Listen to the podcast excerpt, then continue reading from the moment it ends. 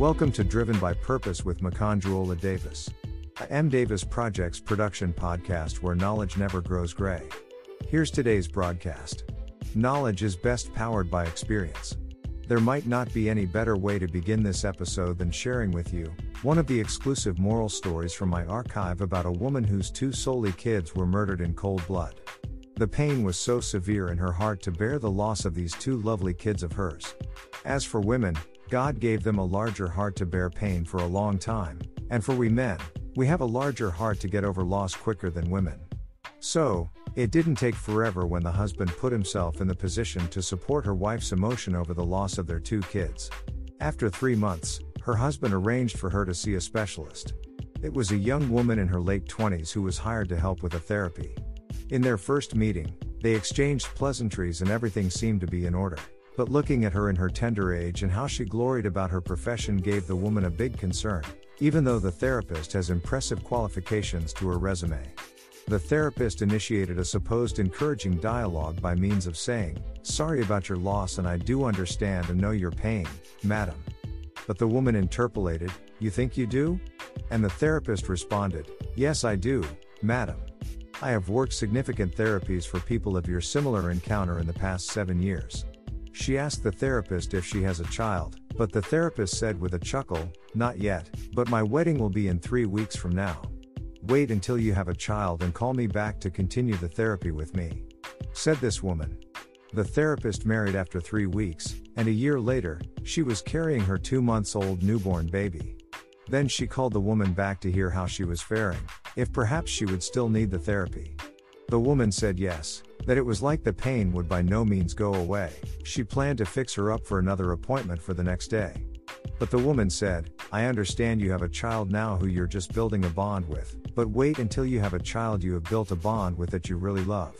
Six years later, the same therapist was going through her diary and she stumbled on the appointment record of the woman in the time past. She called the woman immediately to check on her to know how she was faring after seven years. The woman said the same. You know it's difficult to cope over the loss of a child, let alone two children you know age can't permit you to replace. That means you still need this therapy, said the specialist.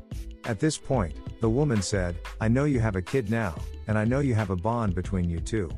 But wait until you know what it means to lose a child you dearly love, then call me back, and I will be willing to continue with the therapy with you. Out of fear, the terror of what it means to lose one's only child gripped the specialist's heart, which almost ripped her apart. She dropped the call, and she never called the woman back.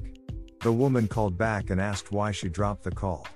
The therapist said, What you said is frightening, and I'm not sure if you know the magnitude, for the magnitude would be like that of an earthquake to lose the only child I have. The woman responded, Of course, I know quite well, for I lost my only two kids eight years ago and age never gave me the privilege of replacing them either. Hmm. You will be very familiar with the words like, I feel your pain, or I understand what you're going through, just as it was used by the therapist in the story. These words are often spoken when people are trying to show empathy and a deep concern whenever anyone is experiencing a kind of pain of any magnitude. The question is, do people really know or understand our pain? I do always like to say this, that we go through the same pain doesn't make it the same experience and that you have all the expertise and mastery on your resume doesn't put you in the position to understand well enough other people's pain. We can't say for sure we understand what people experience when they go through some losses or challenges in their darkest moments in life.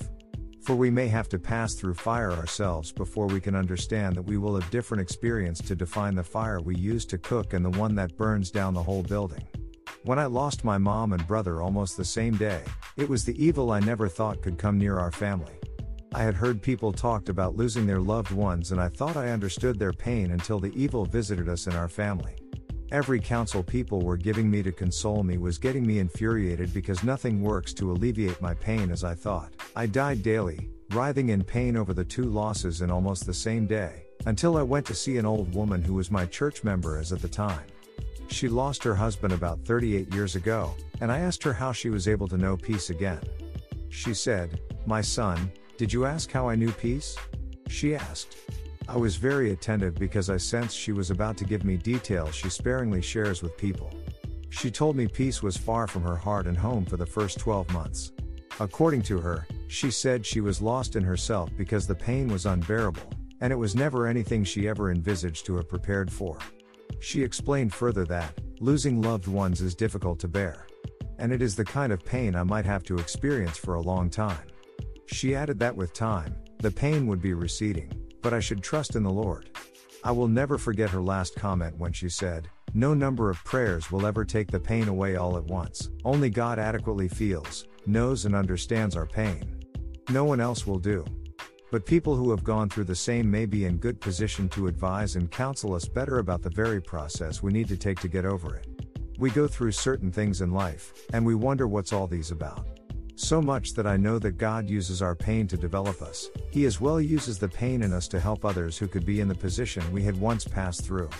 There was a time I shared one of my articles in a group on social media. It was about lessons I learned in my pain many years back. Some of the comments I read the next day from people in other countries stunned me. In one of the comments, I read about a man who almost committed suicide, but my piece set him free.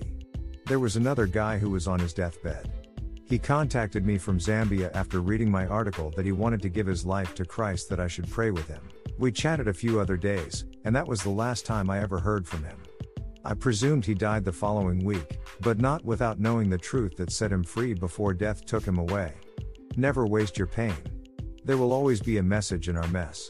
You won't always know why you go through certain things in life until you look back at your life in retrospect. You will never adequately understand anyone's pain, and no one will adequately know yours, but your experience can help you with the right attitude how to handle other people's pain.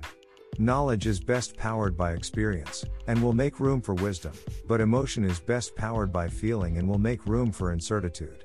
Only God knows and understands your pain well enough, but He will use the same experience in people to help you through. My prayer for you today may the good Lord help you to always find the message in your mess, and the willingness to use them for the purpose they are meant to serve. Amen.